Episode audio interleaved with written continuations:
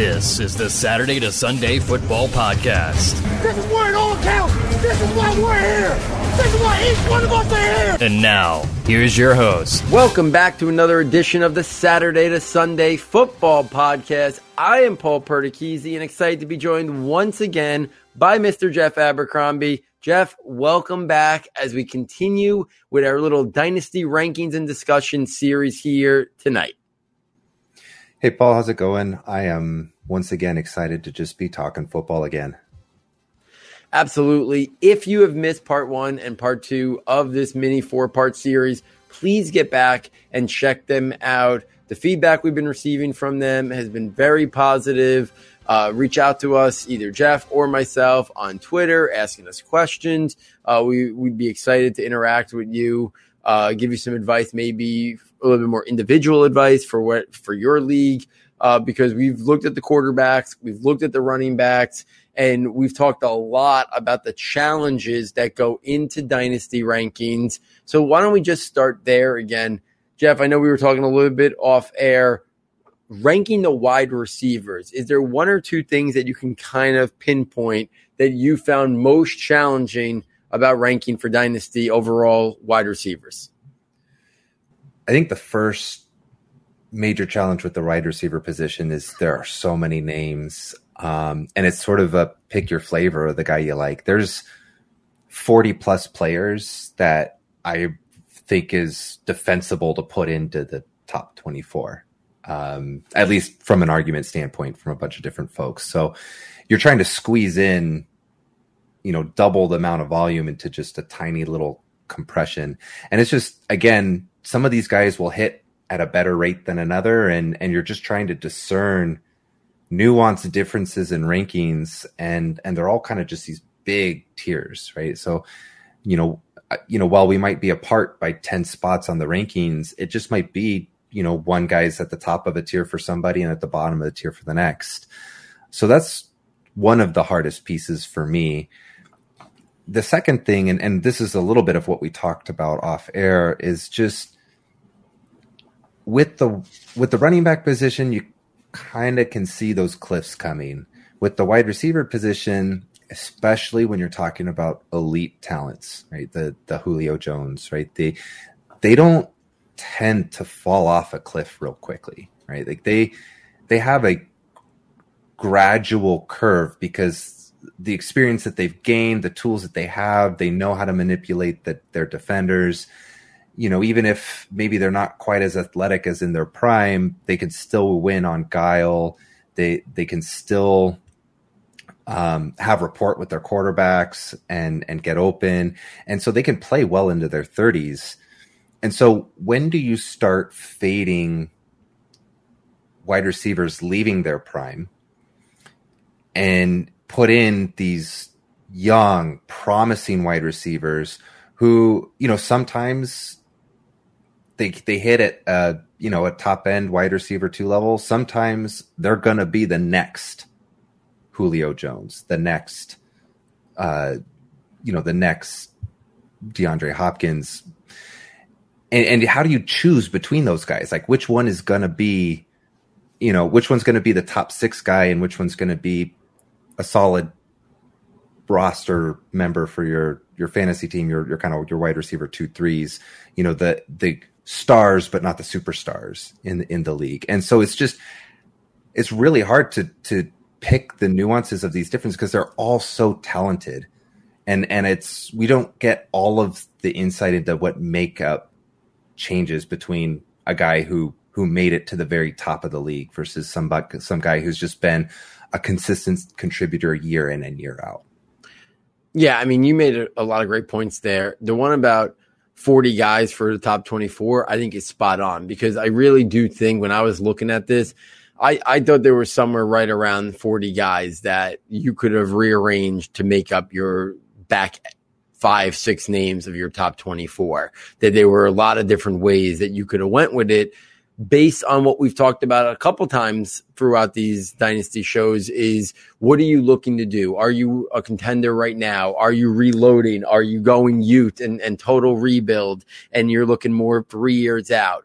Is, is it a startup or, you know, is it already established league? And, and based on those answers, that's how you would really finalize the back five or six of your top 24 but those answers would also dramatically impact how you establish your first like top 16 the top 18 as well. And i think that's something that yeah i think a lot of the names in the top 18 or so would be very similar on people's boards but how you have them ranked i think could be so dramatically different in that top 15 top 18 because of what we're just saying what's your window? And and is it a startup? Is it a, are you winning right now? Is it a partial rebuild or is it a full-blown rebuild? Like there's a lot of ways it can go because the longevity as you talked about that in your second point uh, about guys like Julio and you know sometimes you're talking about guys who can be good into their early 30s so if you have an opportunity to get a young player that you believe in you could theoretically have this guy for seven, eight to 10 years of producing somewhere between, you know, wide receiver two to wide receiver one numbers. And how do you value that potential of maybe a seven to 10 year guy?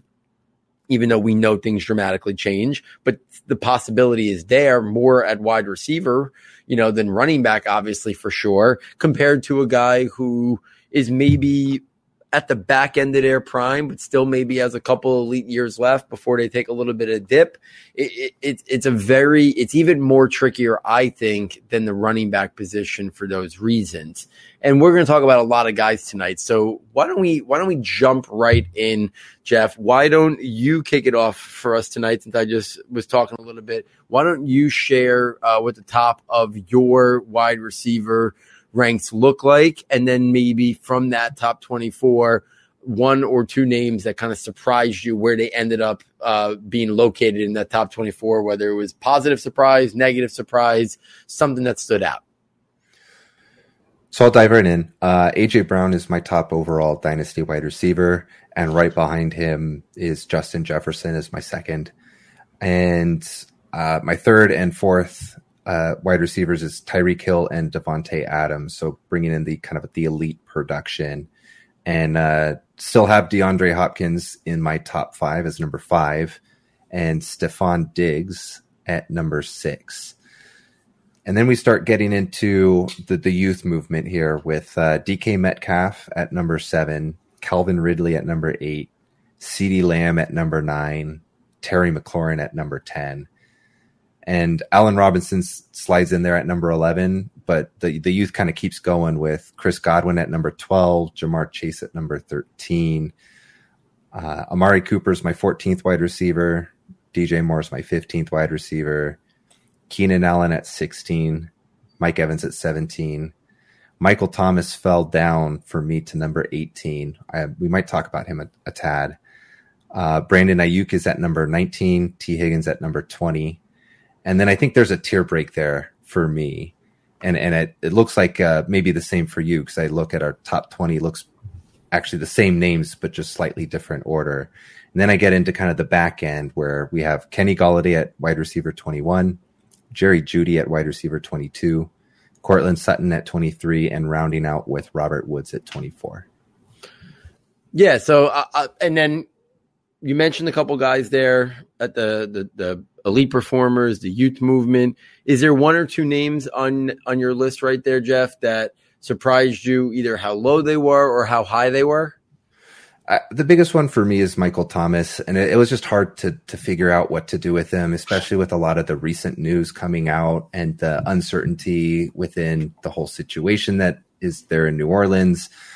So, I mean, 18 feels criminally low for the guy who led the league in in receptions just a couple years ago. So that one was pretty tough. But other than that, I think the top 20, you know, like I said, they're kind of the same names for us. And, and we kind of have them striated pretty close with similar names at the top and similar names toward the back end. So nothing like very shocking there. Um, and I think you'll probably. I don't think there's going to be anything really out of the blue as as people kind of walk through those names. Um, I, I, maybe a little bit more for some of your rankings, which I'm going to be really interested to see to, to hear your answer to this question. Sure. So let me jump in. Uh, for me, AJ Brown is at number one, Justin Jefferson at two, Tyreek Hill at three. So we did have the same one, two, three. I had Stefon Diggs at number four, Calvin Ridley at five, Ja'Marr Chase at six, DK Metcalf at seven, CeeDee Lamb at eight, Davante Adams at nine, Terry McLaurin at 10, DeAndre Hopkins at 11, Michael Thomas at 12, Keenan Allen at 13, Tee Higgins at 14, DJ Moore at 15, Chris Godwin at 16, Brandon Aiyuk at 17, Amari Cooper at 18, Allen Robinson at 19, Mike Evans at 20, and then rounding out my top 24, Jerry Jeudy at 21. Pair of rookies this year, Devonta Smith and Jaylen Waddle at 22, 23, and Chase Claypool at 24. You mentioned them as your, one of your most surprising names on the list. I would say Michael Thomas for me for a couple of reasons. One was it wasn't that long ago. I think two years ago, he was at the top of this list. Like if you looked at most dynasty wide receiver rankings, he was right at the top at number one or number two. So having him down at 12 is already a little bit of a surprise. But I kind of think that as I'm looking through this, I could I could understand why you have him even a little bit lower now with the uncertainty. He's a guy who I didn't really move uh, too much based on him missing the first half of the year, and and I'm kind of thinking to myself like if I was doing a startup tomorrow, I might take that a little bit more into consideration than what I just have it you know ranked here. So I could even see him moving a little bit further back if we were talking about a, a startup. Uh, you know, because this year could be a, a, little bit of a lost year, at least the first half of the year for him. And then the uncertainty with the Saints quarterback situation as well. So that was definitely a name that surprised me, even being down to 12, but that might even be a little too high. And then the other guy, and we were talking a little bit off air about him as well, is I don't think many people envisioned the scenario last year at this time that if we were kind of guessing what dynasty wide receiver rankings would look like 365 days later, I don't think a lot of people would have Brandon Aiyuk on that list. And Brandon Aiyuk was a guy that I did like coming out of college. I know he was not a darling of the Devy community, late breakout age. He was a transfer, you know, market share, all that stuff. Uh, you know, but the NFL liked them a lot. Obviously, the 49ers liked them a lot, whether it was hyperbole or not. You know, Kyle Shanahan came out and said he was their number one wide receiver on the board, whether that was just pumping up their guy or maybe he was, right? Because we did talk, we talk a lot here about scheme fits and there wasn't another receiver schematically that fit kind of what the 49ers like to do in terms of getting their ball to their playmakers in space. But then he really evolved last year, as we were talking about off air, and he showed even more in his first year than he had ever shown in college. And it goes to the fact that sometimes we pigeonhole these guys, you know, to only be what we see on college. And sometimes that's just what they're asked to do at the collegiate game. And there's a lot more behind the scenes that the NFL might get out of coaches and stuff like that, that than we aren't really, you know, privileged to, to know about. And I don't think a lot of people would have foreseen a scenario where with the questions that came into league with Brandon Aiyuk that he'd be 17th on my list, you know, 19th on your list, pretty much universally top 20, I think. Um, it, it's kind of surprising as well that he's put himself in that situation right now. So I think Michael Thomas and Brandon Aiyuk would be the two guys that most surprise me. Yeah, so, just to maybe respond yeah. real quick on Brandon Aiyuk. I that was sort of the other name hanging around the back of my head mostly because I, I think it just speaks again to why dynasty wide receiver ranks are so difficult is because you know they're they're very talented players and and they may not have been you know they may not whether it's in the NFL and a previous scheme in the NFL or whether just like their college tape or what they were asked to do in college and what their abilities are beyond that but no but you can't really see it when you're looking from afar on the tape. And sometimes these guys make just a massive leap like that and and they kind of prove you wrong and and you have to be able to and willing to adjust to that you know on the fly and and hopefully quickly especially and, and they prove you right so brandon aiyuk is one of those ones that 365 days ago, would not have expected him to be on this list for me. Yeah, I mean, I, I think most people would have been surprised by that. So, you know, so I, I think we're in lockstep there that Thomas and Aiyuk were some surprises, you know, for negative or positive that that we kind of. So why don't we why don't we get into some big names here that we had some different perspectives on and, and kind of talk about it and and I'll kind of kick it off here for us that two Cincinnati Bengals, obviously Ja'Marr Chase and Tee Higgins are both in our, you know, top 24, but I'm higher uh, than you on them. I have Ja'Marr Chase at six, Tee Higgins at 15. Uh, you have Higgins at 20, you have Chase at 13. My my thought process here is is I'm all in on the Bengals offense in terms of their skill players.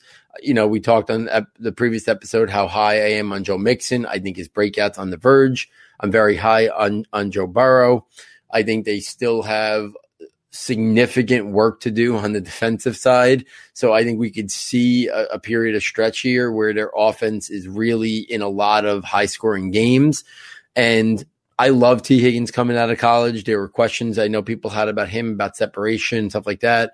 And I thought he kind of got pigeonholed into that N'Keal Harry, you know, type Laquon Treadwell concerns that I just didn't see at the collegiate level. I saw him win in a variety of ways. Late separation is what I thought Tee Higgins had with that body control is why I liked him so much. And I was stunned, to be honest with you, to see how well of a rookie season he had. So I know now he's not the alpha moving forward. I don't expect him to be, but I think that offense is going to be prolific enough. And I think Joe Burrow is going to be good enough to support two guys that are perennially in that top 15, top 16, whether we're talking redraft or dynasty I, I don't want to move him down too much because of that. Is there enough balls to go around? Because I think we get ourselves into trouble, right? The community as a whole was very concerned about Calvin Ridley when he ended up with Julio Jones.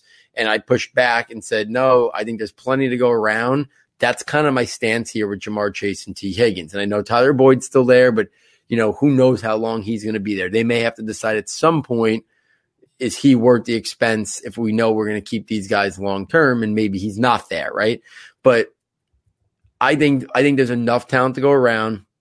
So I wanted to keep Higgins high on my ranks because of how much I liked him pre-draft and then after his rookie year, I, I didn't want to justify moving him too far down just because Ja'Marr Chase was there. So I still had him there after that little old guard tier of Keenan Allen, Michael Thomas. I felt like Higgins right after those guys made some sense for me because I'm baking in a little risk. Those guys are definitely a little bit safer, especially for the short term. But I still think Higgins' upside uh, is really high that he can catapult over those guys in a year or two. So I wanted him up there. As for Ja'Marr Chase, it's really just an investment on, to me, he's the best wide receiver talent that I've evaluated at Saturday to Sunday in the in the five six years that we've been doing Saturday to Sunday.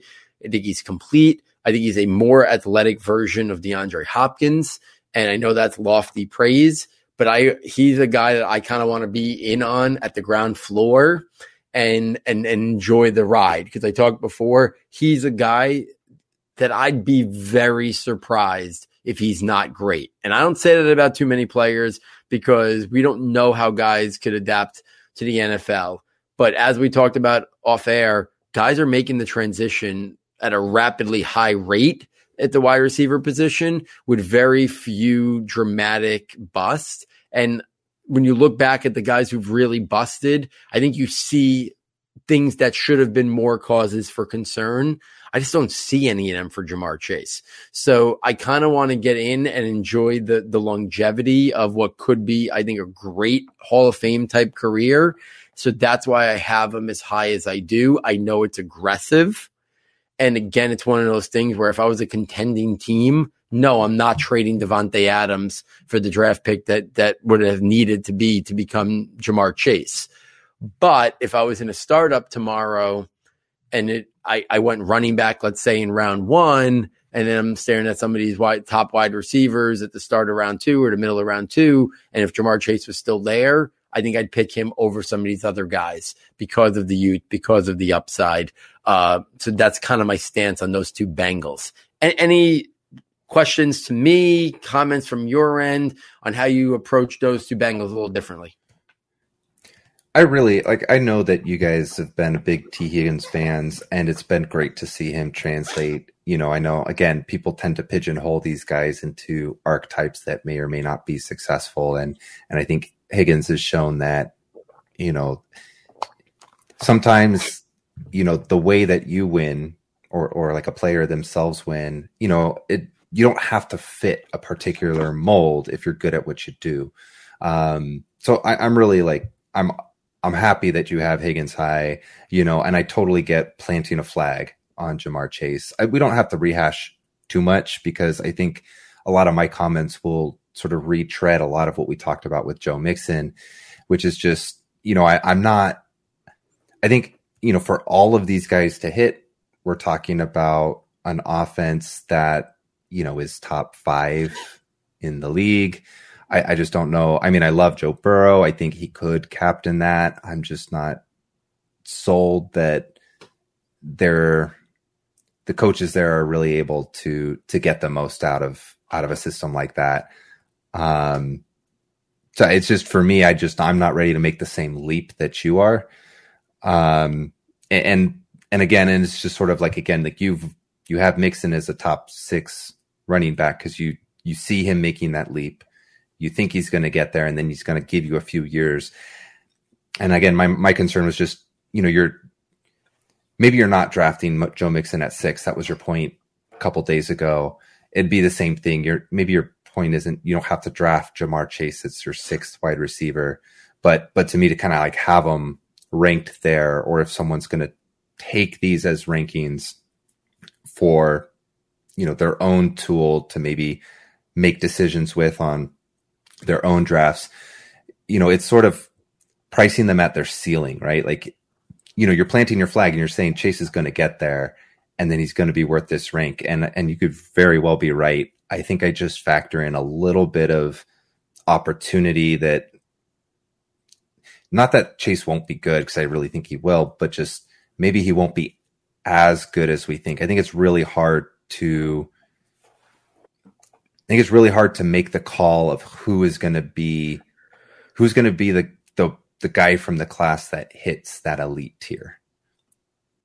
Yeah, I mean, no, that you know, when when you put it in the perspective of yeah, I am ranking Chase listen, his ceiling obviously could be number one in a couple years. We we understand that, right? He's got the. He, it's not inconceivable, you know. Fast forward a year or two years, and we're talking him where Justin Jefferson is right now, and AJ Brown. Like that's definitely in the realm of possibilities when you think about him. And Justin Jefferson played on the same team, and and Ja'Marr Chase was better. Like you know, but I'm drafting him as an elite wide receiver one. Like, and if he doesn't get there, that's what you're saying, right? You know, you're saying like if he doesn't get there, it's a miss. And it, and 100% I'm admitting that that if he doesn't become an elite level wide receiver one, I overshot and oversold, you know, this ranking on him.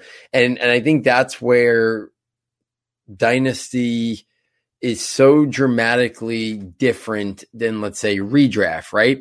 Because in redraft, like I it wouldn't even be, you know, Ja'Marr Chase. I haven't made redraft rankings yet for this year, but my guess would be Ja'Marr Chase is more like wide receiver 20, right? Or 21 or something like that. You know, when I sit down to do that, you know, so like it's not like I'm expecting wide receiver one this year. It's just part of me thinks wide receiver two this year, explosion next year. And if there's a lot of built-in projection there and and that that's something that a lot of people won't feel comfortable with that. And I'm acknowledging that. And it kind of goes back to like understanding that you shouldn't really just draft straight off of rankings. Tiers, like you've talked about re- repeatedly, is definitely the way to go. Understanding ADP needs to be acknowledged. You know, when we're talking about, you know, rankings and, and, and drafting and stuff like that. And there's definitely an analytical approach that and this goes into my film watching as well, even when we're talking about prospects, that I'm much more feel based, film based than I am analytical based. When you, you know, when I hear you talk about if you think this guy's there, this guy's there, it does in the back of my mind start to be like, wow, I am projecting a lot out of the Bengals offense. And that's where there, for my own side of it, I could benefit a little bit more for for using some analytical uh, processing in my thought process in my rankings based on putting this collectively together, right? What I think about Burrow, what I think about Mixon, what I think about Tee Higgins, and what I think about Chase. If you put it all together, I'm on the verge of saying, like you said, this is about to be an elite, elite offense. And I, I think it has the potential to be that but I might be ranking it based on as if they are already there. So I could see the, the, the pushback. I could see the questioning. I could see some of the concerns there. So, so it's a, it's an interesting thought process of kind of planting your flag, trying to project out, but are we baking, am I baking in too much risk? I could understand the perspective that I am. And, and, and I think you bring up some good art counterpoints of that process there.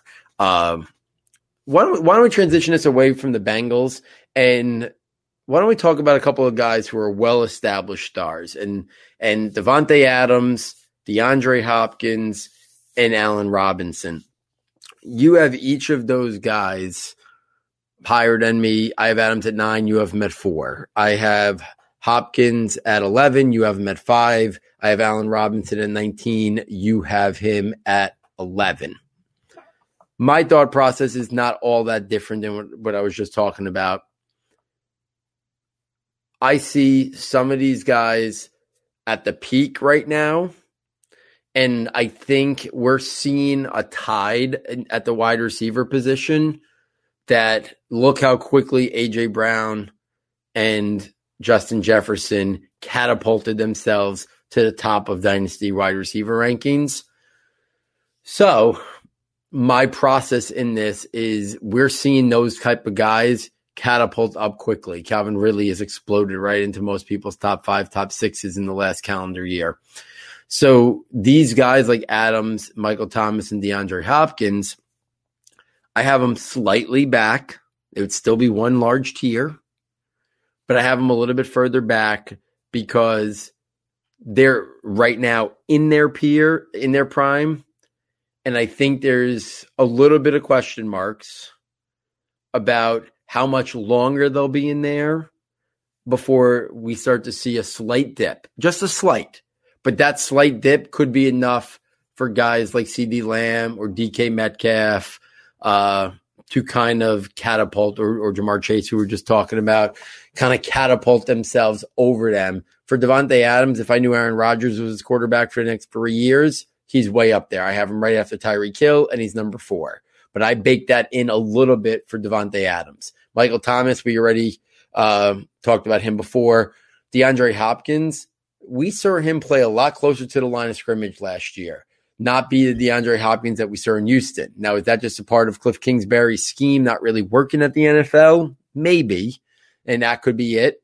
But we didn't see the same DeAndre Hopkins. He obviously had massive target share and stuff like that, but and he's going to still have that. But we didn't see him use as much vertically down the field. Hopkins is a guy who I think is going to stay really good for a long period of time. But he's always been a guy that's never won with elite level athleticism. He's won at the catch point, great body control, late separation, kind of what I was talking about. Tee Higgins, uh, is there going to be a little bit of a dip as he gets a little bit closer to 30? And then Allen Robinson, a little bit of baked in is the unknown of besides Stefon Diggs, who's the most recent one in our memory of a wide receiver changing places and being great. Sometimes it, it doesn't always work out great, right? We see a little bit. And if he stays with Justin Fields, I think the marriage can be beautiful. And I think maybe I'm too low on him. But with his pending free agency, a little bit of uncertainty there that I had him a little bit further down. I probably could have made the same argument then about Chris Godwin because we don't know where he's going to be next year either. Uh, so I think those those guys maybe a little bit with their pending free agency. I let that seep into my mind a little bit about a little bit of uncertainty about where they could be playing next year. Any thoughts on those elite level stars and, and the approach you took, which had them all a little bit higher? Yeah, I mean, you make very good points, especially if you do have the, the level of confidence you do with guys like, um, I mean, we mentioned Jim Chase, but CeeDee Lamb, right? Um, we've seen the up and comers where it's sort of no doubt other guys that I have in this range or slightly above DK Metcalf, Calvin Ridley, right? Um, I know you say the tide's coming. It's something I've kind of heard for the last like three or four years, and I think that tide's just a little bit slower than we expect. But I, I'm at I'm coming around to the point now with Justin Jefferson, AJ Brown that we are actually seeing a, a pretty fundamental shift at the top of the the wide receiver tiers. Um, you know, for me, it's just a mindset of what's really hard to balance because I I think I'm certainly ready to put some of these young guys, especially if they've either been elite on their college tape or they've started to show it right away in the NFL. I'm ready to kind of put them above those tried and true producers that are going to give you those fantasy points if they're close enough on the production level. The the really hard point for me is where Davante Adams or DeAndre Hopkins pick up 170 targets, double digit touchdowns, 1400 yards. Like they're just Tyreek Hill, like they're just so far and away um, out producing their peers that they they provide an advantage to your fantasy squad. It's kind of like why I mean maybe we'll tease. I haven't seen our tight end rankings, but um, we might be able to tease that with you know guys like Travis Kelce versus guys like you know maybe Kyle Pitts or T.J. Hockenson, the, the up and comers versus the, the tried and true producers. Those guys who give you just I, I, I bring those names up just because I think people can really understand in that light how much of an advantage you get. I, I mean, I I won a lot of leagues with Deon with uh, uh, Davante Adams last year because you know he he he was outscoring all his peers by five points a game. You know, just because he was scoring touchdowns every single game, sometimes multiple.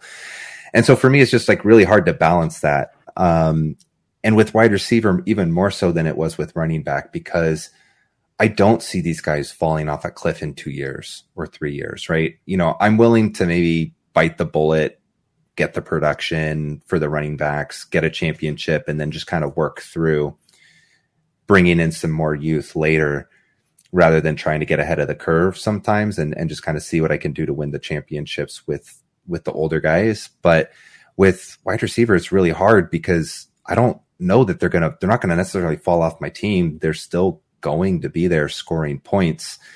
Um, the tricky thing you'll have to balance is from a dynasty value perspective. Um, people won't want them when they hit a certain age. You know, nobody wants to Julio Jones right now, regardless of whether he's still a top 10 wide receiver in the NFL.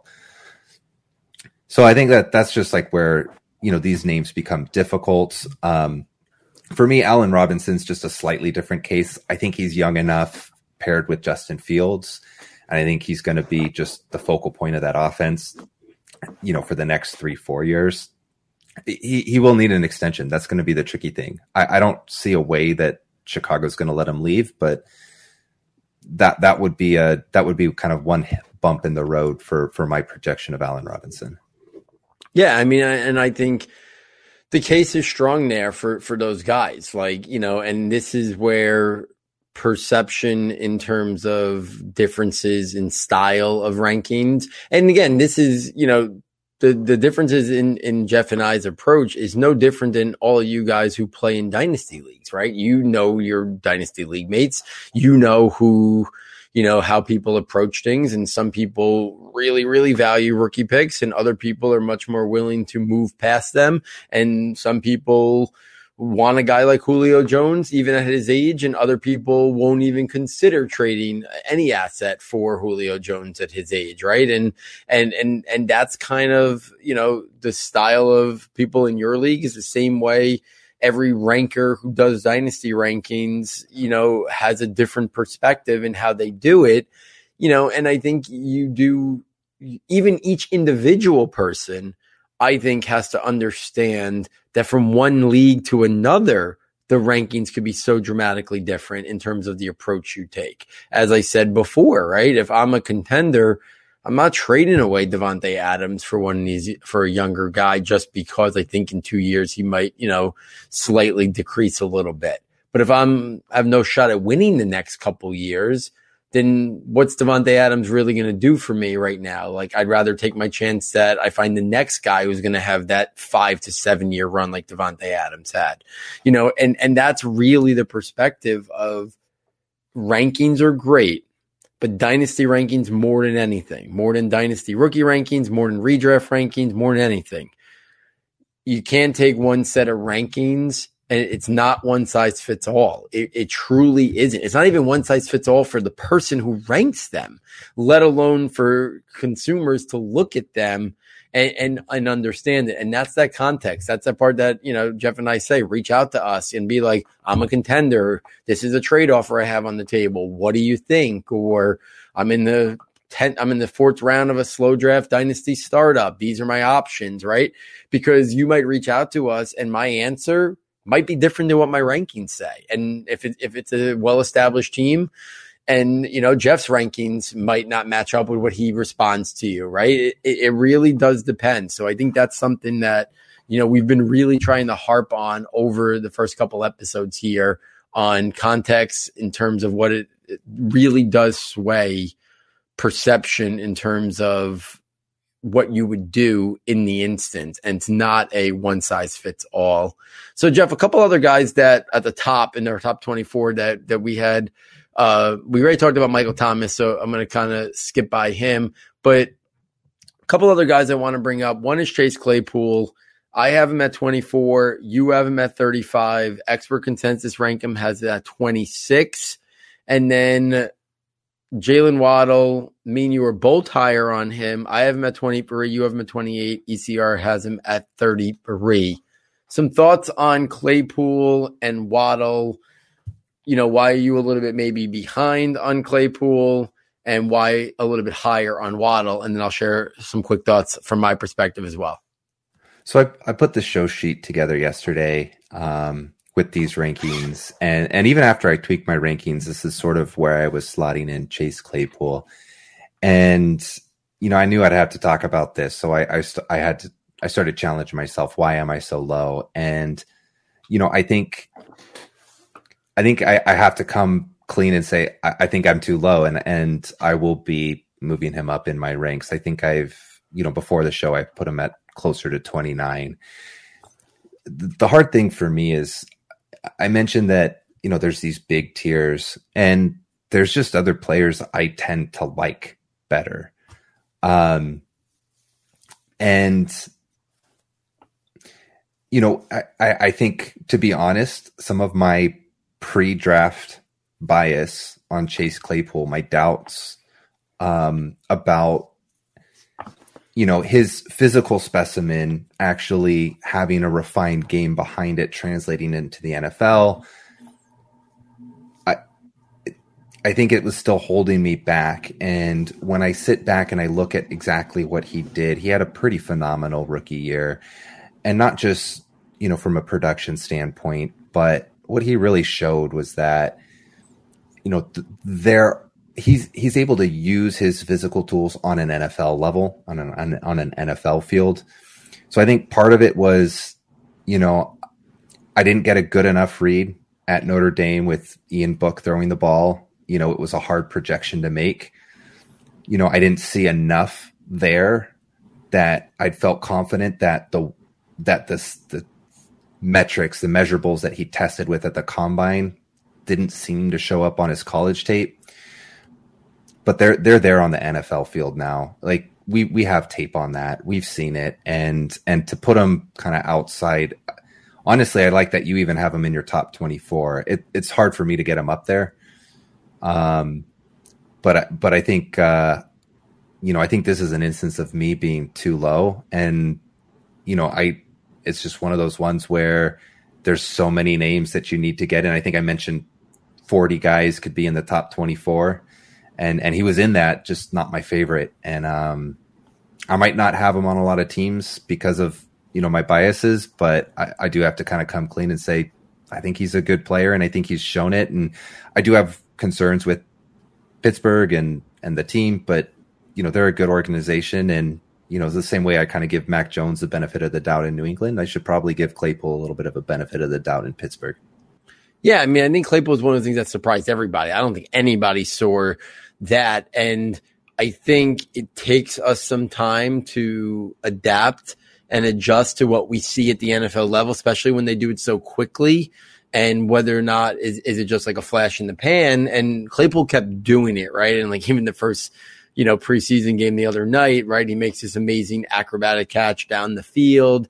And it's like that physical specimen, you know, people threw out the physical specimen component last year of, he's, you know, a Megatron style physical specimen. And it's not that unrealistic in just pure athleticism, height, weight, speed, athletic ability. What he showed last year is, is truly freakish, right? Now, if he can fine tune everything and become better route runner, understanding route concepts, all that stuff, he, his ceiling, you know, could be really high, right? Like, it, there's there's a universe that in in a couple years, if Pittsburgh you know gets the quarterback situation resolved, is there a dramatic difference between Chase Claypool and DK Metcalf? I, I don't know if there is because like their physical capabilities are are basically on the same level almost, right? They're very freakish big athletes that fit the prototype of like a traditional outside X wide receiver for whatever that's worth now.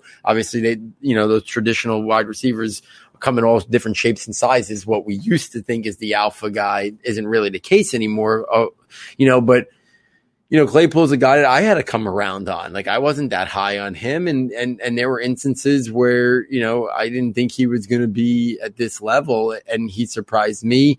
I think one of the biggest questions that kind of looms over Pittsburgh is I'm a huge Diontae Johnson fan as well is we kind of all thought Juju Smith was going to move on. And then he came back there like on a, on a reduced one year deal. Where does that go? Because I think that's a real X factor here, you know, because I talked about before, I'm fine with two guys. When you have three guys that are pretty comparable in terms of talent, I think I don't think there's right now a gaping difference between Juju Smith, Chase Claypool, and Diontae Johnson. They're all different sizes, they all play differently, but I think they're all talented players. If all three of them are there for the long haul, I think, especially with whoever the next quarterback's going to be, I think they're going to eat into each other a little bit. And that's a slight concern I think people could have because Juju Smith's been very successful. He's still very young, and Diontae Johnson, I think, is developing into one of the better, you know, separators in the NFL at, at his size and athletic ability. So I think that's one of the things. Uh, any quick thoughts on Jaylen Waddle? We are higher than him, 23 28 than the consensus to me, I've talked about him so much in the pre-draft process, post-draft. To me, he's the closest thing we've had to Tyreek Hill since Tyreek Hill's been in the league. Uh, so I'm buying that talent. I think he's going to be a great NFL receiver. So I think low end wide receiver too. In Dynasty, again, it's really splitting hairs between those guys between like like we said, 23 to 40 basically it really is do you want to take a guy like Waddle with the extreme upside, or do you want to go get Cooper Kupp or Robert Woods, right? Who you kind of know what they're going to be for the next couple years. And they're probably going to be rock solid wide receiver twos. Worst case scenario, high end wide receiver threes. That in some ways could be better than Jaylen Waddle, right? But trying to find that balance in a ranking of right now safety to potential upside is kind of how I landed on Waddle at 23. I think anybody listening to these shows kind of could understand my perspective is building in a little bit of risk, building in a little bit of projecting and upside to some degree.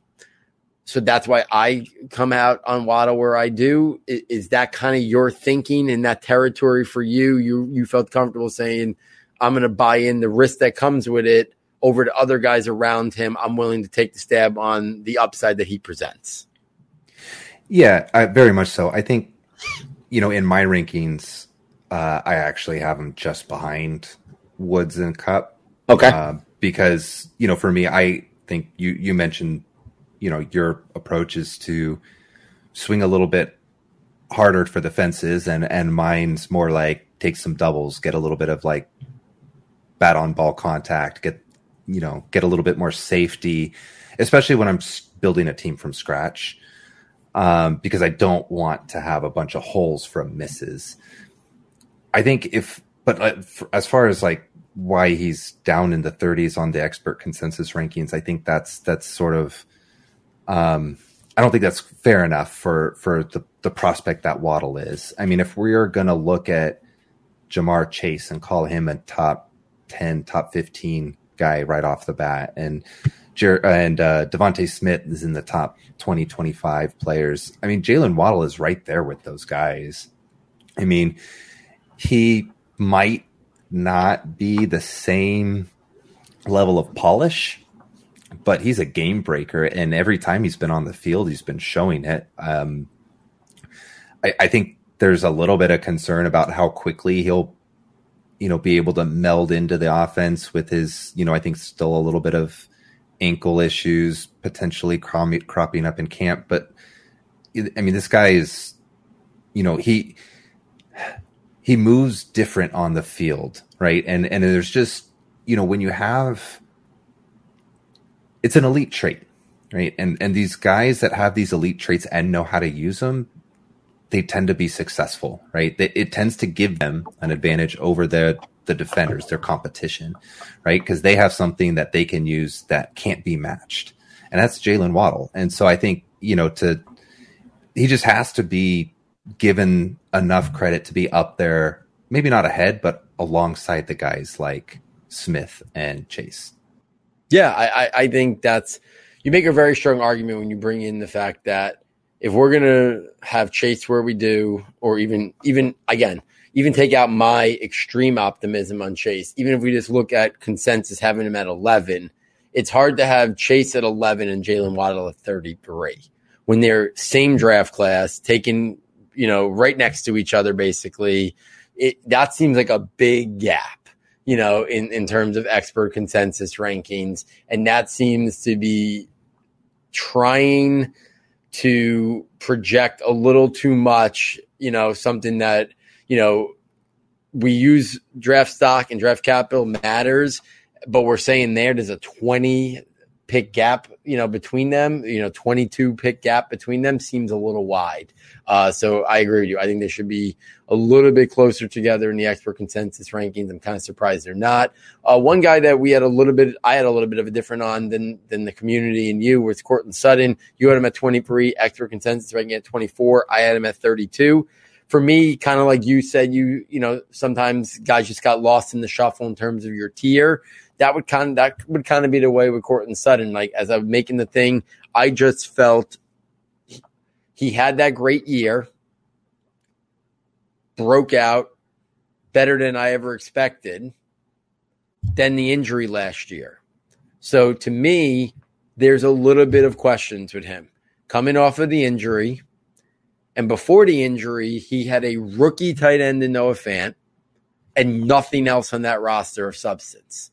And now they've added another first round rookie in Jerry Jeudy, who I'm extremely high on. They added a second round rookie in uh, KJ Hamler.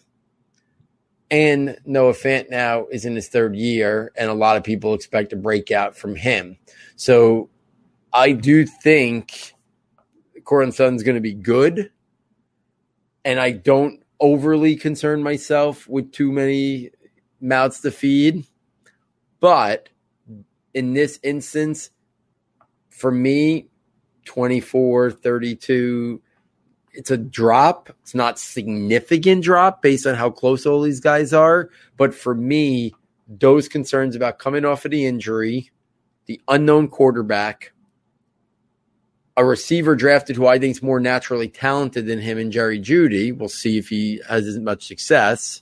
Another receiver taken around later, and a athletic tight end that I think is going to start figuring it out. Does he ever see the amount of workload that he saw two years ago? I'm not sure. So those were my little things with Courtland Sutton that just made me push him back a little bit. Any thoughts on Courtland Sutton, Jeff, in terms of what I said or, or why you have him where you are, or should we move to the next core guys we want to talk about? No, I guess the reason I was just a tad higher, I, I, still see him as the primary target in the offense. You know, there are a lot of other talented options to go to there. I just, I'm still projecting, I think, Drew Lock. I think Denver just wants him to win the job the same way that uh, Chicago did with like uh, uh, Trubisky last year. They brought in some competition, but with Foles, but they, you know, they still gave the job to the guy they wanted to win. And I just think there's a little bit of an, enough chemistry there and just a match with the play styles, you know. And I think just Sutton's talented enough that, you know, after next year, you know, maybe he's not there in in Denver anymore because they move on to you know Jeudy and Fant and use focus their offense around those guys. He could go somewhere and and be another just really good, you know, one A, one B kind of, you know, or or really, really high end two number two wide receiver for a team. Um, so I just think there's enough of the talent that I believe in um, from his rookie year. Um, but uh, very good points. I mean, you're not going to have Drew Lock or Teddy Bridgewater supporting, you know, three or four different fantasy options. So um, I don't really have a problem with it. Like you said, it's really hard with these guys. They get lost in the shuffle when you've got other ones that you're really looking forward to to you know trying to fit in there. Yeah, and it's one of those things that someone could look at in rankings and think that he dislikes a player, and this is a perfect instance where that's not really the case. Like I like Courtland Sutton's game, and twenty three or twenty four down to thirty two may seem pretty big, but in reality, we're talking razor thin margins here of of of ranking these guys. And he could be a guy. He could be a guy like Kenny Golladay. Kind of didn't see that second contract in Detroit. I could see a, a scenario where Courtland Sutton is that next guy, right? That he might whether he's not happy there, whether he want, you know, whether he sees, you know, himself as the true number one, but Denver maybe has different plans. Whatever the case, Sutton is one of those guys I could see a trajectory similar to Kenny Golladay, where at some point maybe he decides to move on and and and cashes in and becomes somebody else's unquestionable number one guy. So he's a guy we'll be fine. I'm really curious to see how he how he comes back. Uh, does it does it take any away? Because he was one of those guys that did have some high level athleticism for a man his size and frame, and and that was what kind of made him a pretty special prospect in his own right. Uh, you know, do we see any changes in that coming off of the, the injury?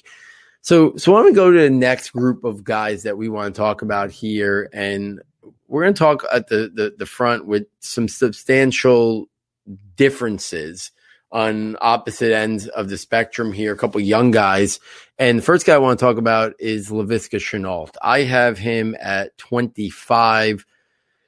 Jeff has him at 54. ECR has him at 38. For me, this is one of those scenarios where I looked at Laviska Shenault pre-draft and I liked him. I didn't love the landing spot when he got to Jacksonville last year because I've never was a Gardner Minshew fan.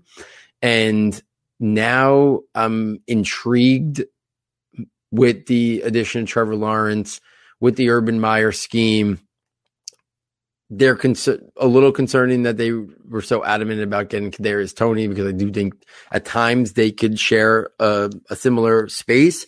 But I do think what it might tell us, and, and early reports seem to say this, is that this is one of those instances, kind of like we talked about with Brandon Aiyuk, that I think Laviska Shenault got pigeonholed a little bit as what he can do based on what he did in college And I think we started to see last year, and I think from all the reports we're hearing from training camp and from the coaches, that there's a lot more to Laviska Shenault's game than I think people might. Like, I thought maybe coming out of college, he was very much like a Deebo guy where, you know, he's going to use that physical specimen, get him the ball, you know, quick hitters, end the rounds, jet sweeps. I think he could still be great at all that.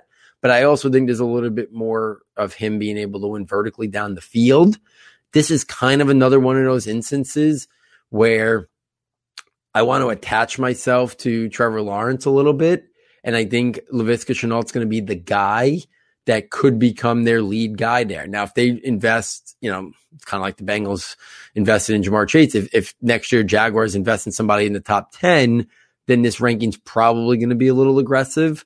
But I think Trevor Lawrence is going to be the real deal. I think Laviska Shenault showed a lot in games he played last year and was healthy that I kind of want to, again, buy now.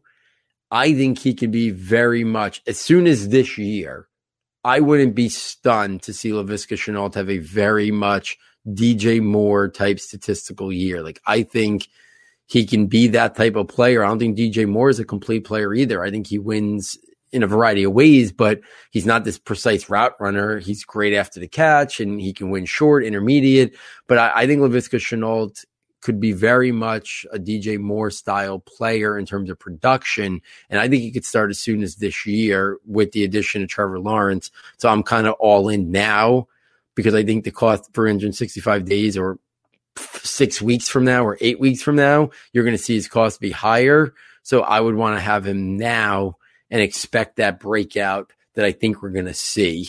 Uh, again, that's just again, another one of calling my shot kind of and being overly ranking him high to make sure I would have him or know that I'm clear enough that yes, I don't have to draft him maybe at 25, but but still know that I'm not going to wait to where consensus rankings is. I'm going to kind of strike a little bit earlier because I want him.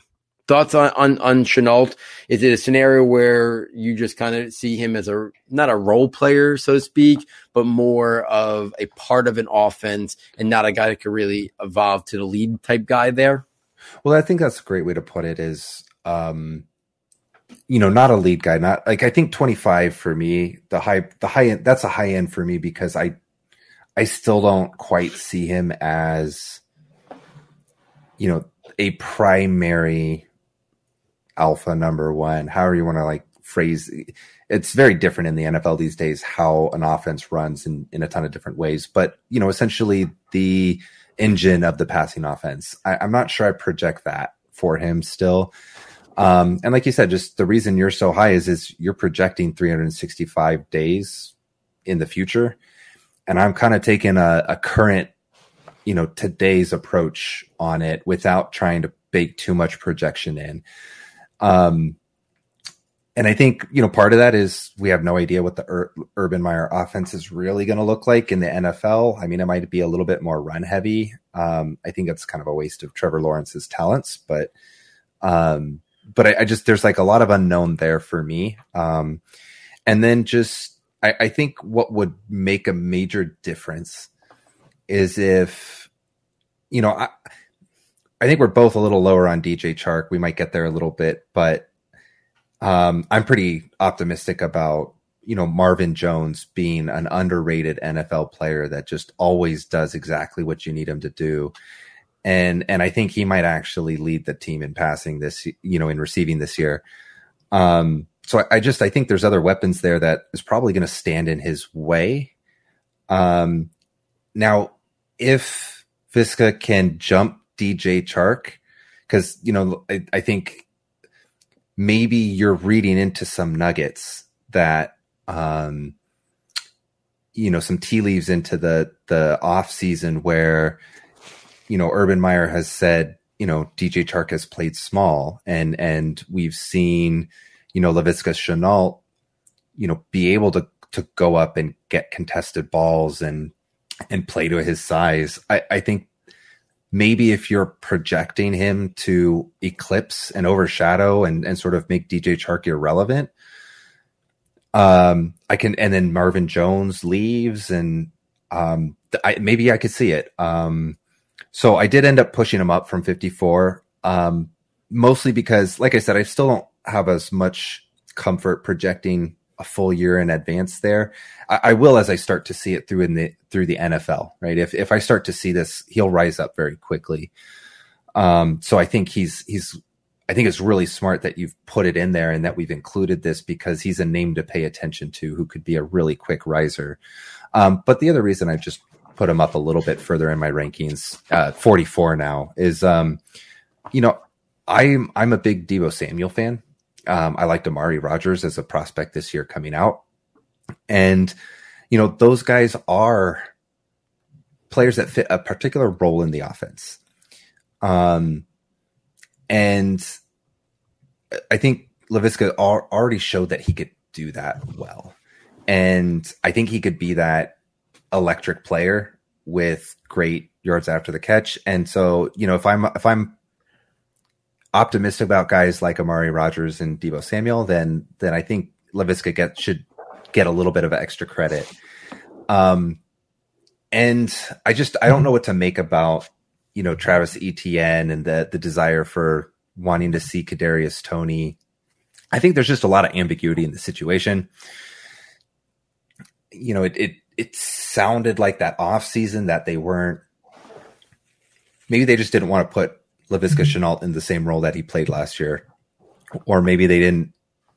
You know, they wanted to put somebody else in that role, and maybe he doesn't mm-hmm. find one. I, I think it's just going to be really telling to see during the preseason, as the NFL season plays along. You know, where does this shuffle end up? Mm-hmm. Um, and I think that ambiguity has sort of scared me off making a bold bet. Yeah, and I mean it, it's it's interesting because the it kind of it kind of goes into like we can spin a narrative to be whatever we want, right? Like I know I'm a big fan of the work Christopher Harris does, and he always talks about that like crutch arguments, right? You can take some a stance and you can listen to a nugget and you can spin it one way or you can spin it another way, right? And spinning it one way was they wanted Kadarius Toney, or now they're going to do something with Travis Etienne, and it sounds like that role really overlaps with Laviska Shenault, which would be very concerning. And then on the flip side, you can take that same piece of information and say they have much bigger and bolder things and plans for Laviska Shenault, much more than that gadget offensive role type player. They think he can be a big time outside, true outside, uh, you know, alpha wide receiver. And that's one way that you could, you know what I mean? So it's like, it's, it's so hard trying to decipher things because we really can kind of spin almost any stat, any nugget and make it sound like one way or another, right? And this is one of those things where you can take that interest in Toney and what, and then draft drafting Etienne and what they've been saying, and you can look make it as a really big negative for Laviska Shenault, or you can make it as a very big positive. So I always find that really, you know, that balancing act of, of trying to navigate very interesting uh, for sure. Another guy that you know, and again, I knew I was going to be much higher. I didn't know I was going to be as high until you put the show sheets together compared to the consensus rankings with Mecole Hardman of Kansas City. I have him at 46. You have him at 76. ECR 62, probably the largest spread of anybody we've had ranked, uh, you know, since we've been doing this. And Hardman is Hardman is a tough one, right? Because I don't have a, I don't have a lot of evidence to put him as a low wide receiver four or you know low end flex, whatever you want to say, almost a wide receiver five. But I think I've been a believer in his talent. I've been a believer in the situation. Is it been he was a guy who didn't play wide receiver for that long, was was late to wide receiver, all this athletic talent. We've seen glimpses of big plays. We've never seen Kansas City want to give him much of a big role, right? Demarcus Robinson, Sammy Watkins, et cetera, et cetera but he's attached to Patrick Mahomes. It sounds like he's on the path to be their starting wide receiver this year next to Tyreek Hill. So much attention Tyreek Hill's way. So much attention Travis Kelce's way. We've seen Sammy Watkins have games. We've seen Demarcus Robinson have games. I mean, we've seen Mecole Hardman have games, right? So I like the pure athletic talent of Mecole Hardman. I've been waiting for a little bit of breakout, even though I, I understand it's never probably going to come with a lot of consistency, just the type of player he is, and the fact that Tyreek Hill and Travis Kelce gets so much of the offense fed through them. But I also do understand that that offense has enough big playability to satisfy and make another guy in the receiving core fantasy viable. So I think he's far superior talent wise than what Sammy Watkins is now. Once all the injury sapped him of his explosiveness, Demarcus Robinson. One more time, I'm willing to. I, I got. I put. I traded for him. Probably didn't pay anything of what a 46th wide receiver would have been in Dynasty. So I'm still in on him because of the opportunity that exists. They drafted him high. Maybe they know he's just a limited role player. Come on the field, take a couple deep shots, and a returner. And maybe that's why they haven't put more on his plate. Or they saw, saw a guy that needed time to develop, not a guy who was very nuanced. And maybe now is his time. I don't know. It could go one way and I could be very wrong, or it could go the other way and I'm, you know, and he explodes. I kind of feel like 46. I'm hedging a little bit. I'm not over aggressive. He's in an area where, yes, I'm passing on guys who I know can be in that reliable low end wide receiver three, safe bye week wide receiver four options. I'm willing to take the gamble there, even though I know it's a big gamble. But Mahomes, that offense, the draft capital, the pure athletic ability, and what the opportunity that finally appears to be waiting for him. I'm ready to give it one more shot before he slides way, way down rankings if we don't see something this year. So, thoughts on Hardman? Is, is it just he hasn't done anything? I can't put him over these other guys. Yeah, I mean, there's that. I'm also wondering, you know, maybe we're overrating this the situation, right? Like it seems great to be tied to Patrick Mahomes. I mean, he's got two more years on his deal, so that's that's not a long time. And I don't know if he's necessarily doing anything enough to really warrant an extension or, or like staying tight in that situation. But I had a funny stat, you know, as the the redraft um, fantasy season starts coming in, and and you get all the, you know, you get a lot more chatter these days about you know the optimism or situation and i think one you know, stats are fun and all, but you know, and, and just take it for as a fun and interesting stat, not anything predictive. But the last time Kansas City had two top 24 wide receivers was 2004, right? So I, I think I w- the, the reason I want to use that is to maybe illustrate just, you know, you say there's a lot of attention to Kelce and Hill, but the offense is just funneled through those two options. And they're so good that regardless of the amount of attention that they get, they're winning, right? Like, you know, you can try to double Tyreek Hill, but he's still going to find his way open. You, you know, you can blanket uh, Travis Kelce, but um, you know, but he's still going to catch the ball, right? Mahomes can still put it where he's going to ca- grab it, and Kelce's still going to come down with it. So it's you know the offense is going to funnel through those guys, and I just don't know that there's a lot left. And I just you know talent talent's what demands targets, right? And we just we haven't seen it for two years. I, I may, you know, maybe year one, maybe year two, I could kind of understand, especially if we had seen some promising signs. I just haven't seen enough for me to kind of go back to the well year three personally. So that's why I'm low on on Mecole Hardman is because I think there's just other shots I'd rather take. You know, I think that you know maybe we'll talk about a couple of them you know, later, but like Kadarius Toney type players, right? Like I'd rather just take a shot there. Yeah, and and uh, personally, yeah, I agree. I have Toney higher than Hardman on my ranks, uh, so, so, I would as well. And, and, listen, I think it's one of those things that it's totally, you know, and, and obviously the expert consensus rankings, you know, agree much closer with you than me, right? They have him at sixty two. You know, I have met, you know, you have him at 76. I have him at 46. So, you know, they obviously think more of your inkling in terms of he's got to prove it a little bit more before most people are willing to kind of move him back up a little bit.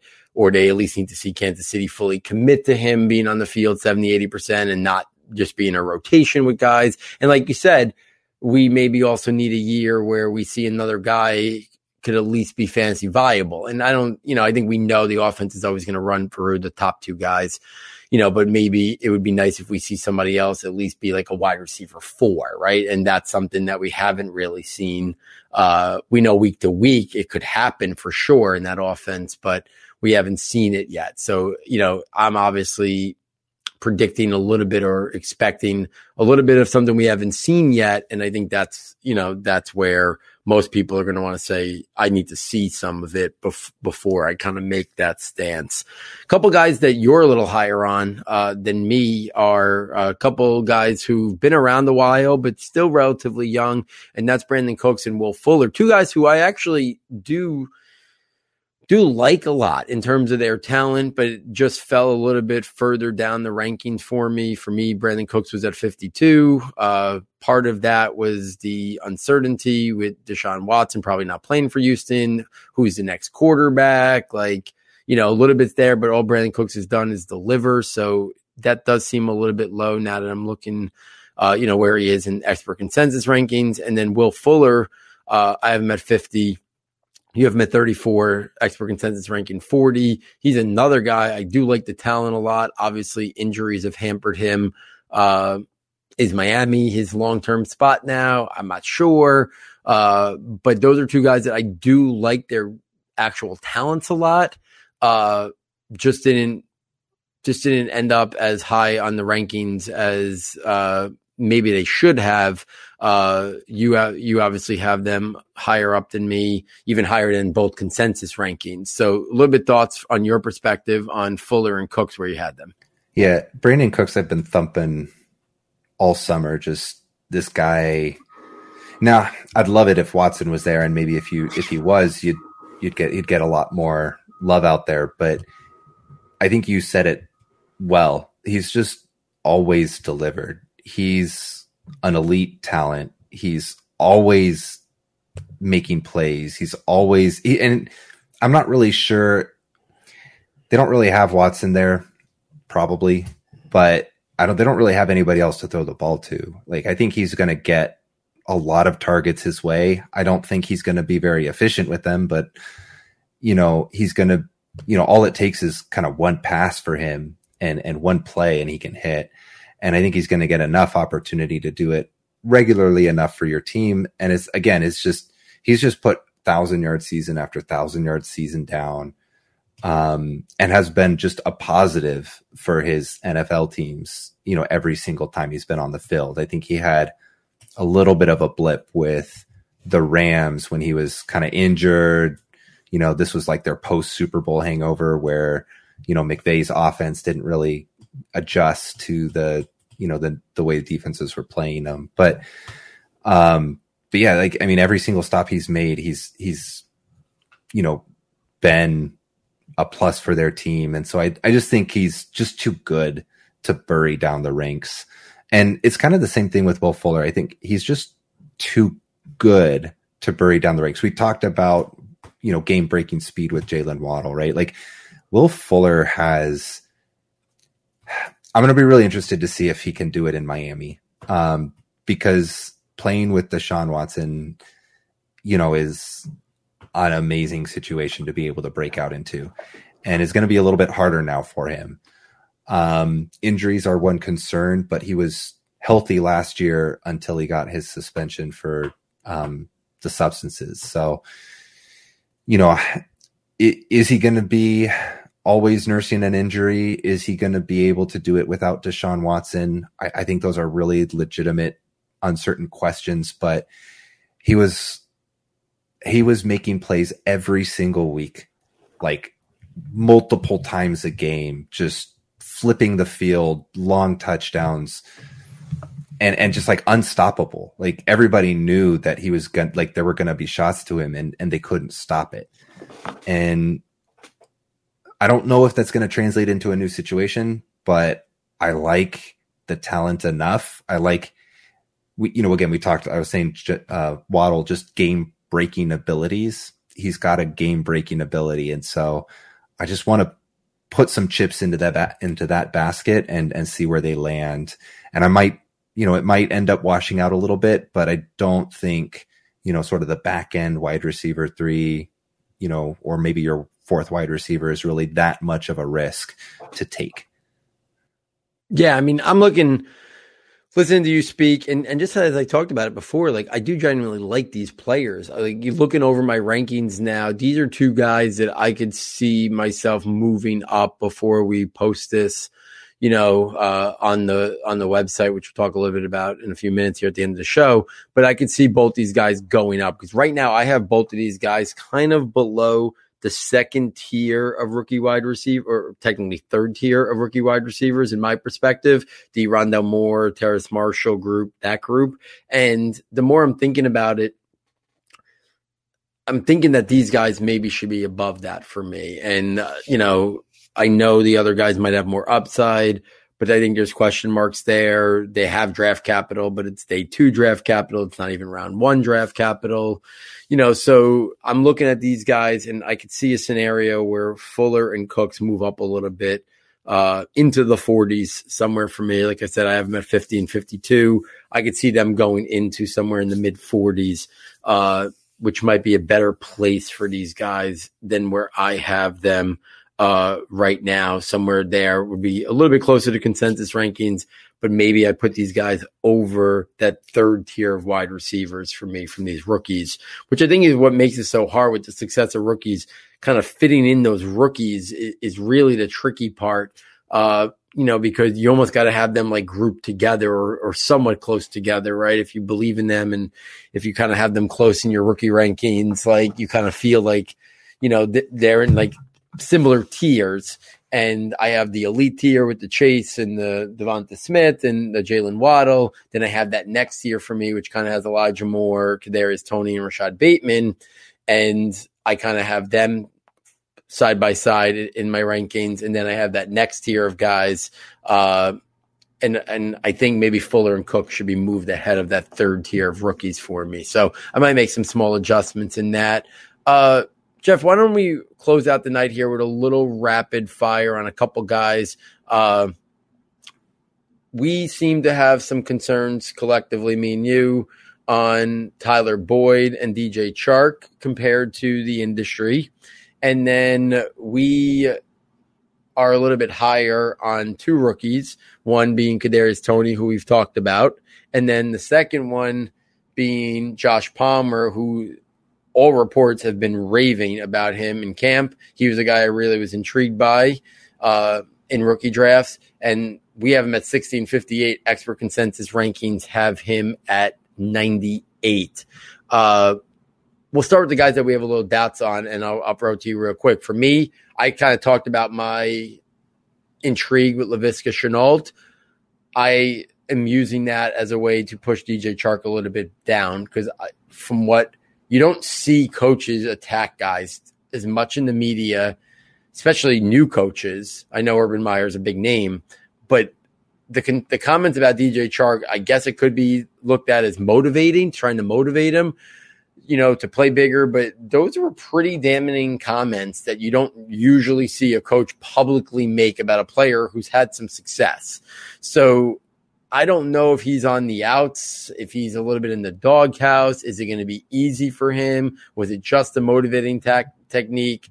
Uh, but you mentioned before Marvin Jones. I do like the addition of Marvin Jones as a really solid veteran. So if, if DJ Chark is in a little bit of the doghouse and Marvin Jones is just the solid veteran, and I think Laviska Shenault's going to make up, that naturally makes me push down DJ Chark a little bit. So that's my perspective. And Tyler Boyd – you know I'm all in on the Bengals offense. Uh, I like Tyler Boyd a lot. I think he could be a guy that is a really good slot receiver. Maybe catches 75, 80 passes. Don't know what kind of touchdown production that's going to bring, and don't know if they'll be able to cash in his next contract is going to be 11, 12 million dollars plus minimum. If Sterling Shepard's making 10, Tyler Boyd's a better player and been more productive. I don't know if they'll be able to invest in that, knowing that they have Chase and Higgins down the pipeline. And then where does he go that's a little bit there. So I think he could still be very good. I think he still have a lot of receptions. Don't know what the yardage and the touchdown totals could look like. I think that could be pushed more towards, you know, Higgins and Chase those numbers, you know, far superior. Uh, I like him as a decent wide receiver three four, but for dynasty, I'm a little bit hesitant to have him in my 30s. That's why I had him at 42. Thoughts on Chark and Boyd? Anything different than what I said of why a little bit of hesitation on your end? No, just quick hits. You know, I'm not as optimistic about the Bengals offense, but I am still really high on Chase and Higgins. So naturally, it's, you know, Boyd's done a great job producing, but I just think he's going to get outshined. You know, those are just really talented players that he's playing with. Um, with DJ Chark, I, I, think the one thing that I would, um, you know, I, I take as a lesson learned is, you know, I, it's really nice to see a player break out or start to break out or flash on the field, but they really have to build on it, right? And you know, one of my major lessons learned, you know, as I've grown, you know, through my, you know, evaluation is uh Dante Pettis, right? Like I was, and I, I'm a Niners fan, you know, the way that he started his, you know, or finished his rookie year and just the efficiency that he hit was mind blowing for me. I was like, this guy's going to be great, right? And he didn't build on it, right? And he got in the doghouse and he washed out, right? He's maybe losing a roster spot at the, you know, in New York now. So I really, it was disappointing to not see, you know, Chark build on it. And, if he doesn't respond now and it doesn't sound like he is, like I don't you know, maybe he gets another shot somewhere and he has to build himself from the ground up, but that's a hard place to do with new talent always coming in, all these rookies. So it was a really good story to see him break out, but I think we have to be quick to adjust. Yeah, I think you're right because the influx of talent every single year at the wide receiver position is great. It's hard to say a guy's going to go somewhere else unless he's a well-established guy, right? I talked about if Courtland Sutton leaves, it's kind of like Kenny Golladay leaving. That's a different story. If Tyler Boyd goes somewhere, he's going to be signed as an integral part of an offense, at least as that starting slot wide receiver. But a guy who kind of flames out after he starts hot, it's hard to get that back. It really is. And, you know, and that's the thing we're living in. If Chark can't make it in Jacksonville with Trevor Lawrence, a relatively young team, opportunity, I don't know how easy it's going to be for him just to flip on the switch if he gets traded to a new team or leaves via free agency. It's asking for a lot. We don't see that too often. So I think I think our concerns are valid to kind of let it play out and see and then you know adjustments made you know if all of a sudden we see the dj chark of two years ago. And then you know and then he gets moved way up. Ch- Shenault goes down. Maybe they meet somewhere near each other for me.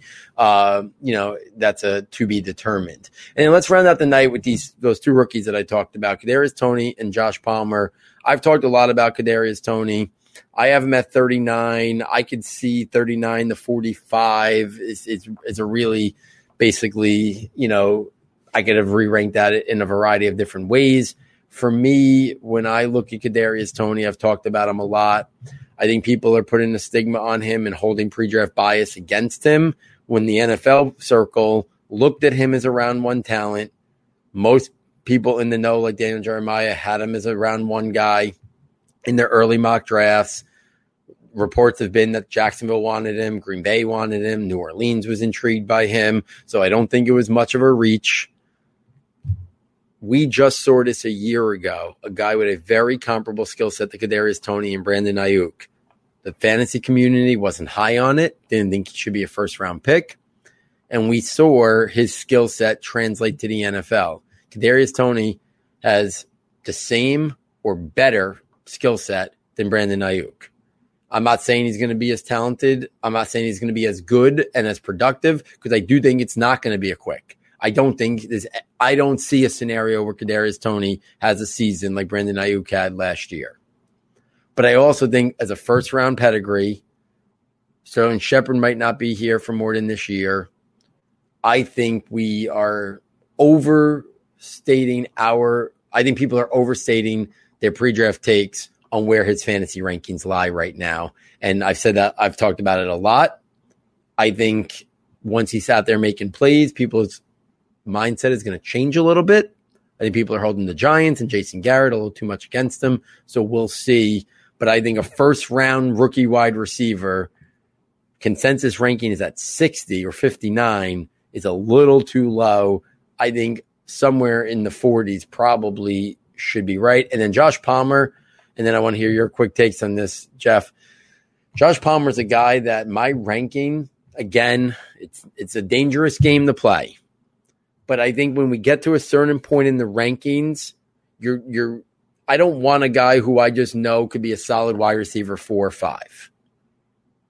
I'm going to put Josh Palmer over those guys because I think there's a scenario where Mike Williams is not on the Chargers a year from now and Josh Palmer develops into the number two wide receiver.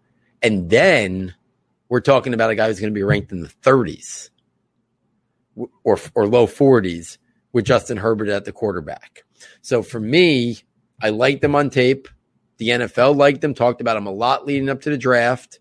He lands with a great young quarterback. His skill set is completely opposite of Keenan Allen's. So it's not like they're overstepping each other in terms of role, right? Keenan Allen's much more slot possession style player. Josh Palmer can get vertical.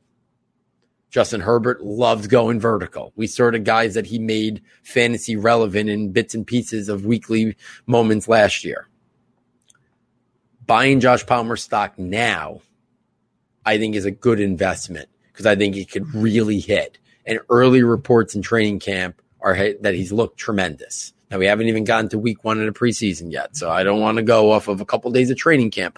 But it's better than not having positive reports, right? So the fact that reports are glowing, check. Justin Herbert, check. Pending free agency for Mike Williams, check.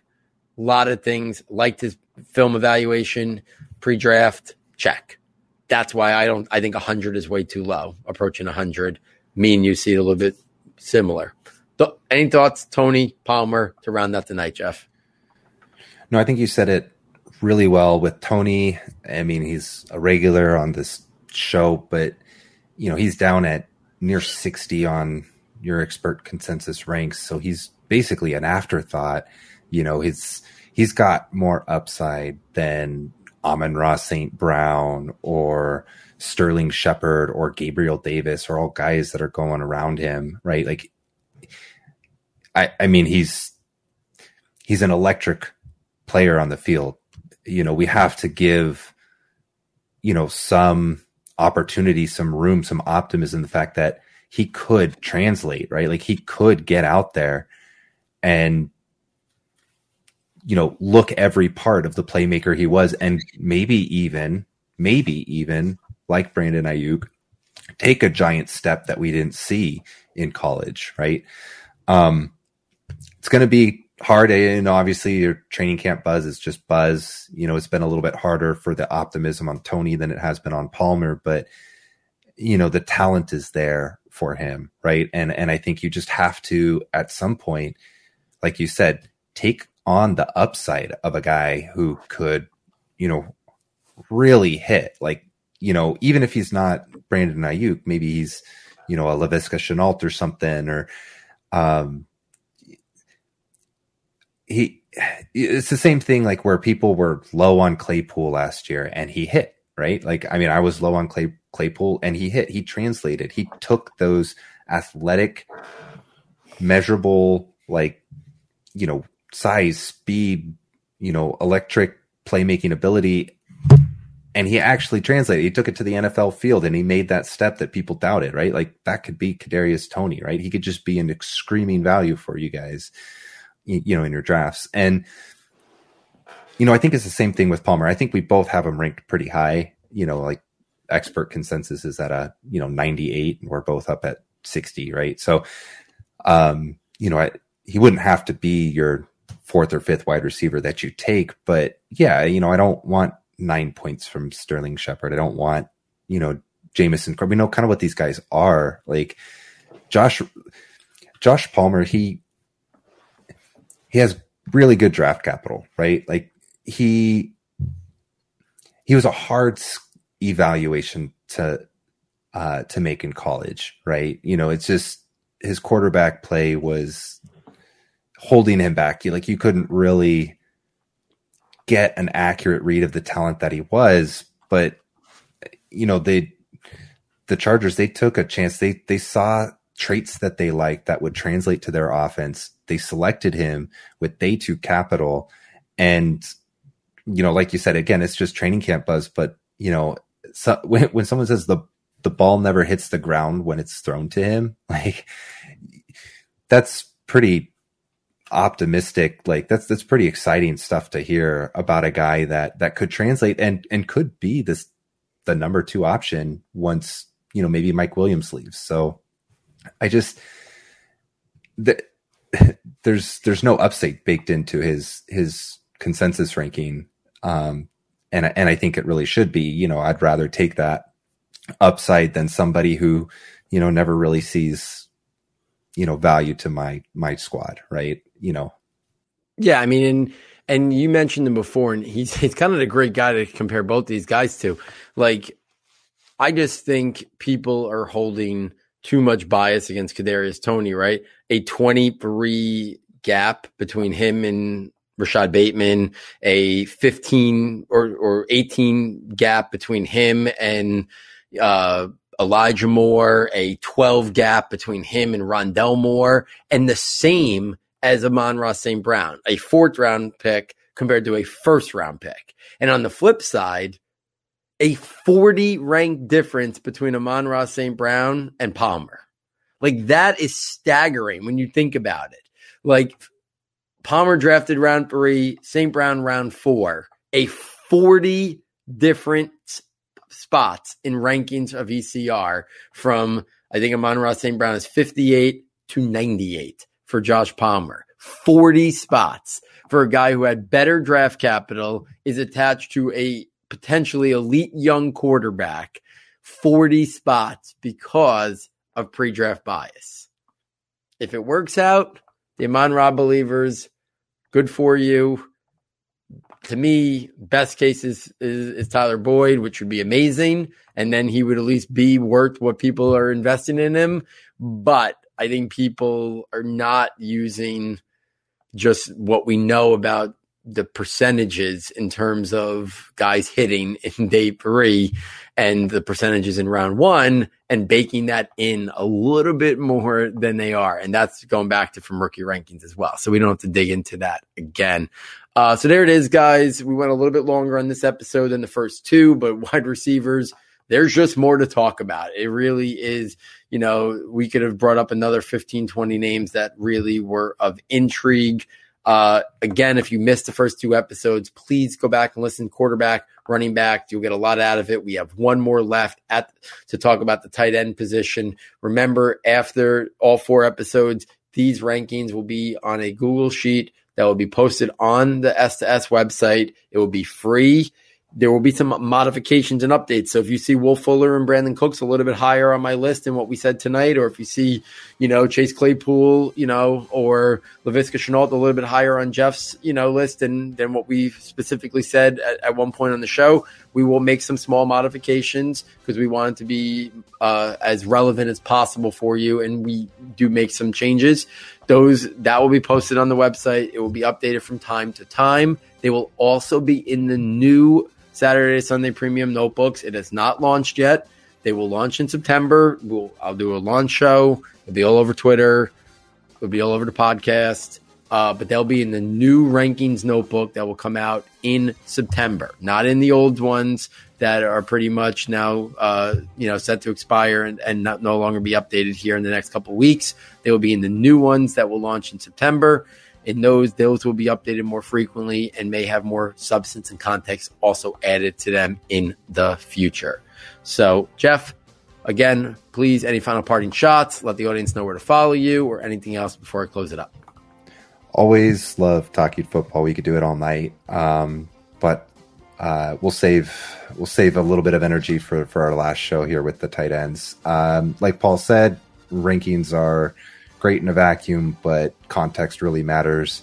So if you guys have any questions, if you want a little bit more personalized advice, um, talk to Paul on Twitter, talk to me on Twitter. You can find me at the Sofa Scout, and um, love as much as I love talking football with Paul. Um, I'll talk football with you guys all day long too.